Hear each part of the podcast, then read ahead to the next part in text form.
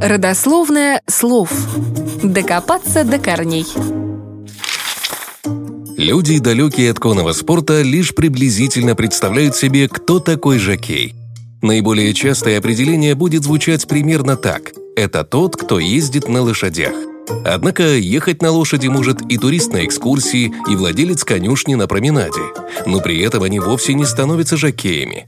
Термин «жокей» относится к специально обученным спортсменам, которые участвуют в скачках. Причем именно в скачках. А тот, кто управляет лошадью в повозке или при показе красивой иноходи, называется наездником.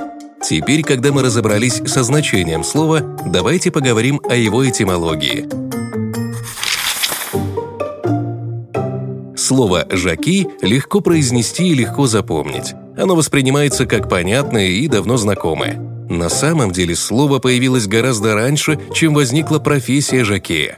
Изначально это слово употреблялось в разговорном английском как уменьшительное от имени Джон, а с XVI века превратилось в нарицательное со значением «мальчик-парнишка». Позже так стали называть подростков, которые всегда вертелись на конюшнях, а потом и прочих людей, так или иначе связанных с лошадьми.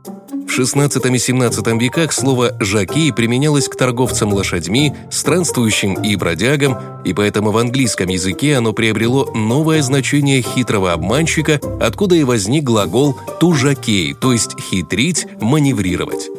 Нынешнее же значение как человека, который едет на лошади в скачках, впервые появилось в 1670 году.